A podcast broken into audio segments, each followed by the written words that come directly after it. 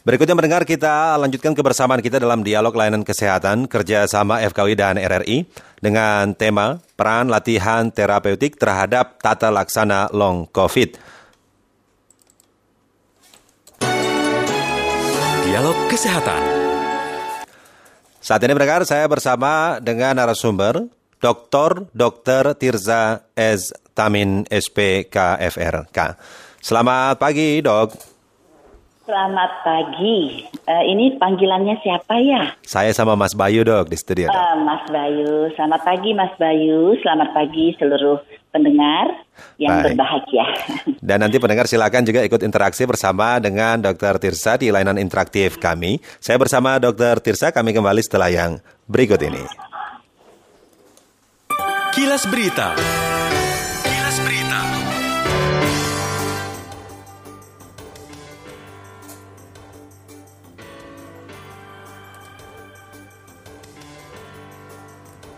Calon anggota Komisi Nasional Hak Asasi Manusia atau Komnas H A M periode dua ribu dua puluh dua sampai dua ribu dua puluh tujuh.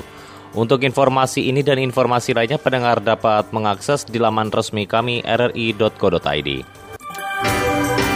Kilas Berita Pro tiga Jaringan Berita Nasional. Dialog layanan kesehatan saya bersama dengan Dokter Tirza.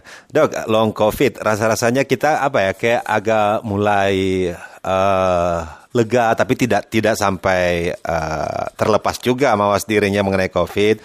Pemerintah bahkan sudah menyebutkan mengenai status terbaru nanti yang akan coba diupdate oleh tingkat pemerintah. Tapi dengan long COVID sebenarnya apa yang dimaksud untuk long COVID itu, Dok? Ya, terima kasih Mas Bayu.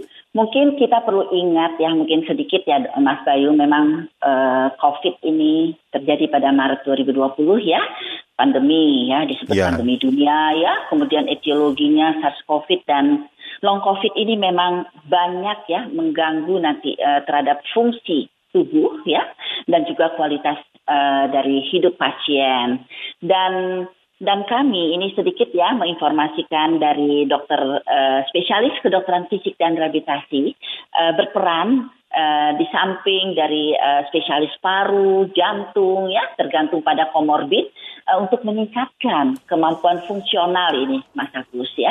Jadi melalui uh, I C F ya, International Classification of Functioning Disability and Health. Jadi kami itu nanti bagaimana membuat uh, apa permasalahannya kan bisa saja pada jantung, paru, muskulo itu yeah. uh, pada nyeri otot tulang dan sebagainya.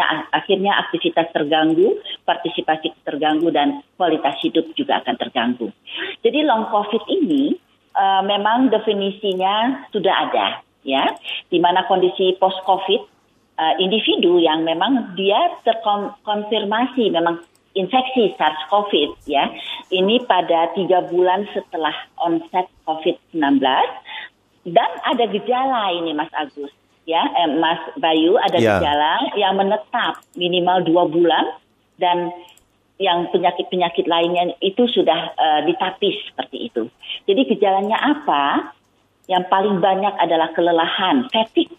Kelelahan. Kemudian uh, uh, sesak ya, sesak nafas dan penurunan dari fungsi kognitif ya, fungsi untuk berpikir ya, memori dan ada gejala lain yang mengganggu fungsi sehari-hari seperti itu. Hmm. Jadi long COVID ini uh, sinonimnya banyak ya, pasca covid sembilan belas kronik, kemudian uh, chronic covid sembilan belas syndrome, nah itu juga uh, long COVID ini memang sinonimnya banyak.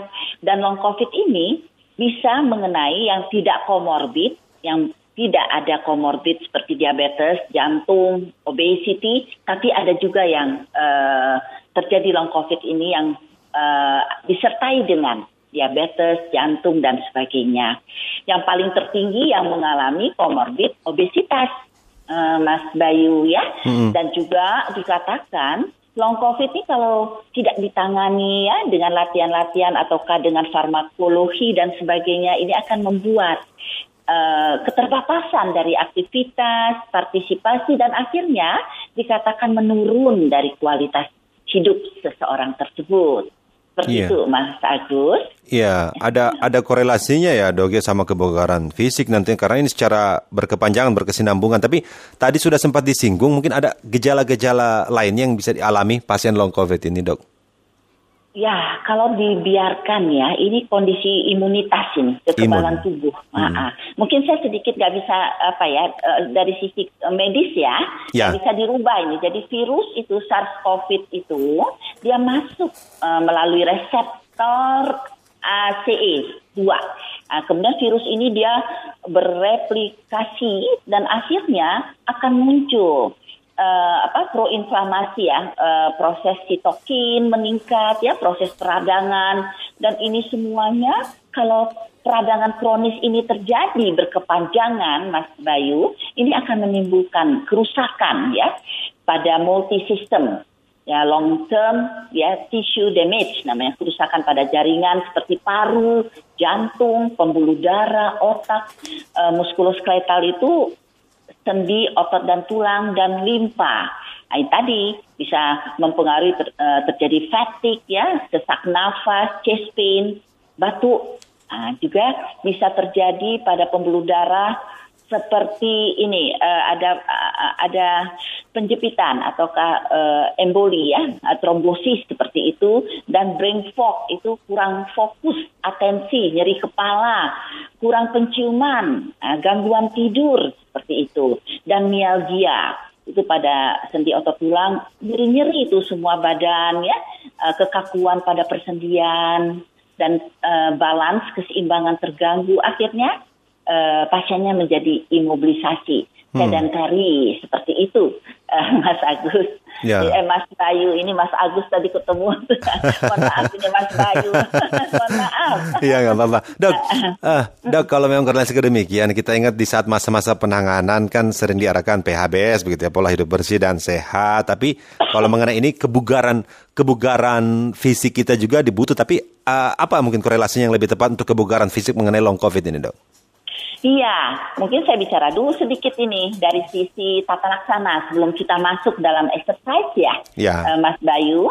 Jadi memang harus ada pemeriksaan ya biasa ya, pemeriksaan uh, gula darah, analisa gas darah. Kita pengen tahu komorbidnya ada atau tidak. Mm-hmm. Pemeriksaan dari saturasi oksigen, pemeriksaan radiologi, faal paru ya seperti spirometri, E K G, dan tata laksananya ada farmakologis. Jadi ini bermainnya dengan tim terpadu ya, e, paru kunci utama spesialis, termasuk apakah dia e, ada mengena memang komorbidnya gula ya, e, D M itu dengan endokrin metabolik seperti itu, dan juga dengan e, jantung ya, dan ada juga yang pemeriksa e, tata laksana non farmakologis. Nah, ini termasuk Eh, apa ya, therapeutic exercise, eh, program rehabilitasi.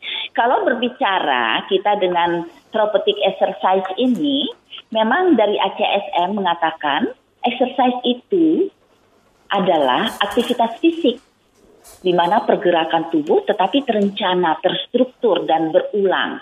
Jadi kalau kita melakukan exercise itu hal- harus ada komponen-komponen kebugaran fisik yang akan dilatih, seperti kemampuan untuk melakukan aktivitas sehari-hari dengan bugar. Yeah. Jadi komponen kebugaran fisik itu apa? Jadi kita kalau orang dengan long COVID itu pasti dia eh, pernafasannya ya, pernafasannya eh, terganggu. Akhirnya apa? Ketahanan kardiorespirasinya juga akan menurun, jantung paru. Akhirnya dia mungkin gemuk karena inaktivitas, kekuatan otot menurun. Kemudian rentang sendi juga uh, apa ya tidak smooth ya, jadi ada stiffness, kekakuan. Ah, ini semua disebut dengan uh, komponen kebugaran fisik. Hmm. Tapi waktu kita memberikan programnya harus prinsipnya ada stress testingnya. Jadi artinya harus tailor-made begitu Mas Bayu. Hmm. Tailor-made artinya harus tahu dulu berapa kebugaran dia. Yeah. Nanti baru oh dia dengan mungkin dengan uji jalan enam menit ataukah dengan apa, astran tidak statik, rupanya dia buruk. Maka kita memberikan latihannya sesuai dengan kemampuan dia, intensitasnya. Kemudian overload, ah, nanti mungkin dua minggu kita akan latih ini. Ah, nanti kita akan uji lagi supaya ada intensitasnya ditingkatkan, kekuatan ototnya, bebannya ditingkatkan, dan juga bersifat spesifik. Preskripsi latihannya harus sesuai dengan memberikan aerobik kah, memberikan kekuatan otot kah, keseimbangan pernafasan, dan ada masa istirahat, interval. Jangan pula setiap hari latihan nanti muncul fatigue yang berkelanjutan seperti itu. Hmm. Uh, Mas Bayu. Tiap hari latihan ya, juga nggak baik dok ya? Jangan, jadi tiga kali seminggu ada masa. Nanti ada bisa masa. over, ya nanti over. Use malah tambah lelah, kemudian fatigue ya muncul seperti yeah. itu. Dok, kita ada di penghujung ini dok. Uh, baga- uh, apa ya mungkin untuk mengenai latihan terapeutik ini pada long COVID itu yang dianjurkan apa dok? Iya, yeah, uh, manfaatnya mungkin udah tahu tadi ya. Kita yeah. bicara manfaat perannya, di mana perannya itu semuanya ke imun ya. Ke imunitas, kekebalan tubuh kita, tetapi harus sesuai dengan uh, preskripsi dan sesuai dengan kemampuan. Jadi uh, latihannya bisa uh, pertama diberikan latihan aerobik ya, di mana uh, latihan aerobik ini uh, yang kita berikan bisa latihan aerobik, peregangan, kekuatan otot, keseimbangan, pernafasan, dan teknik relaksasi. Yeah. Tetapi sesuai dengan ini ya, sesuai dengan uh, pasiennya, kemampuannya. Kalau latihan aerobik ini dikatakan, kalau yang sesuai, yang tepat, uh, itu dapat meningkatkan volume jantung, meningkatkan volume dari uh, plasma, meningkatkan stroke volume, dan juga jumlah oksigen, ya. Uh, itu pada saat latihan itu betul-betul uh, apa ya lancar seperti yeah. itu, dan menurunkan tekanan darah sistolik. Jadi latihannya itu uh, jangan menggunakan latihan yang maksimal intensitinya, Mas Bayu. Jadi kita memberikan yang submaksimal, ya, karena dikatakan kalau yang uh, terlalu tinggi malahan dua sampai tiga kali lipat akan muncul uh, infeksi saluran nafas. Nah, tetapi kalau dia itu submaksimal, yaitu lebih kurang enam puluh sampai tujuh puluh persen, tujuh puluh lima persen dari heart rate maksimal, itu akan mengurangi ya eh, penurunan daripada ini eh, infeksi saluran nafas seperti itu. Jadi dalam intensitasnya pun harus eh, ditentukan. Jadi eh, kalau aerobik ini diharapkan tiga kali seminggu, kemudian intensitinya itu lebih kurang enam puluh ke tujuh puluh lima persen. Yeah. Kemudian dia, diharapkan dia tiga puluh menit. Dia bertahap tergantung pada kemampuan, mungkin lima belas menit baru maksimalnya. Diharapkan seratus lima puluh menit per minggu.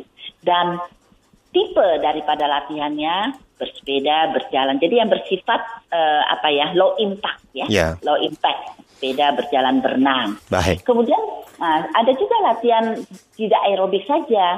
Kita memberikan latihan penguatan, karena tadi kan disebut eh, kekuatan ototnya menurun ya, mm-hmm. itu dapat meningkatkan katanya jumlah daripada eh, sarkomer, katanya itu eh, berfungsi untuk eh, kekuatannya, muscle hiperplasia ototnya bisa meningkat ya. Jadi latihannya itu bisa pakai dumbbell, dumbbell ya, apakah ya. dumbbell ataukah aqua ya, nah, aqua. Yang penting kayak uh, ada beban gitu ya dok ya. Beban diangkat. Begitu ya, kita angkat ya. Kemudian kaki juga kita taruh di pergelangan kaki, apa kaki bebannya ya. Nah, ini intensitasnya ya kira-kira yeah. sepuluh repetisi pengulangan, setnya dua sampai empat set, frekuensinya Baik. bisa tiga kali seminggu. Yeah. Dan ada ada juga peregangan itu juga.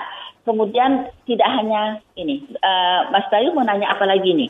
Latihan-latihan yang lain. Ya, karena waktu kita terbatas ini, dok, ya. uh, beberapa poin tadi yang sudah disampaikan, semoga itu uh, bisa bermanfaat. Pernafasan, dok, uh, Mas, pernafasan juga itu penting, dan latihan relaksasi. Pernafasan dan ya, relaksasi, baik ya. Iya, untuk breathing control dengan relaksasi juga uh, kan banyak yang apa ya, anxiety dan sebagainya ya, seperti itu Mas Bayu. Dok, kami ucapkan terima kasih nih dok, waktu kita terbatas beberapa poin tadi yang sudah disinggung ya dok ya.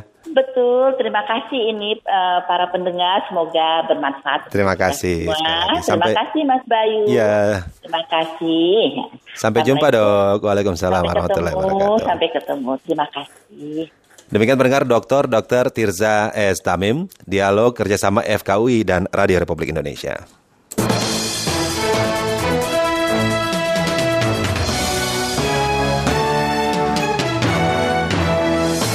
Pro tiga Jaringan Berita Nasional.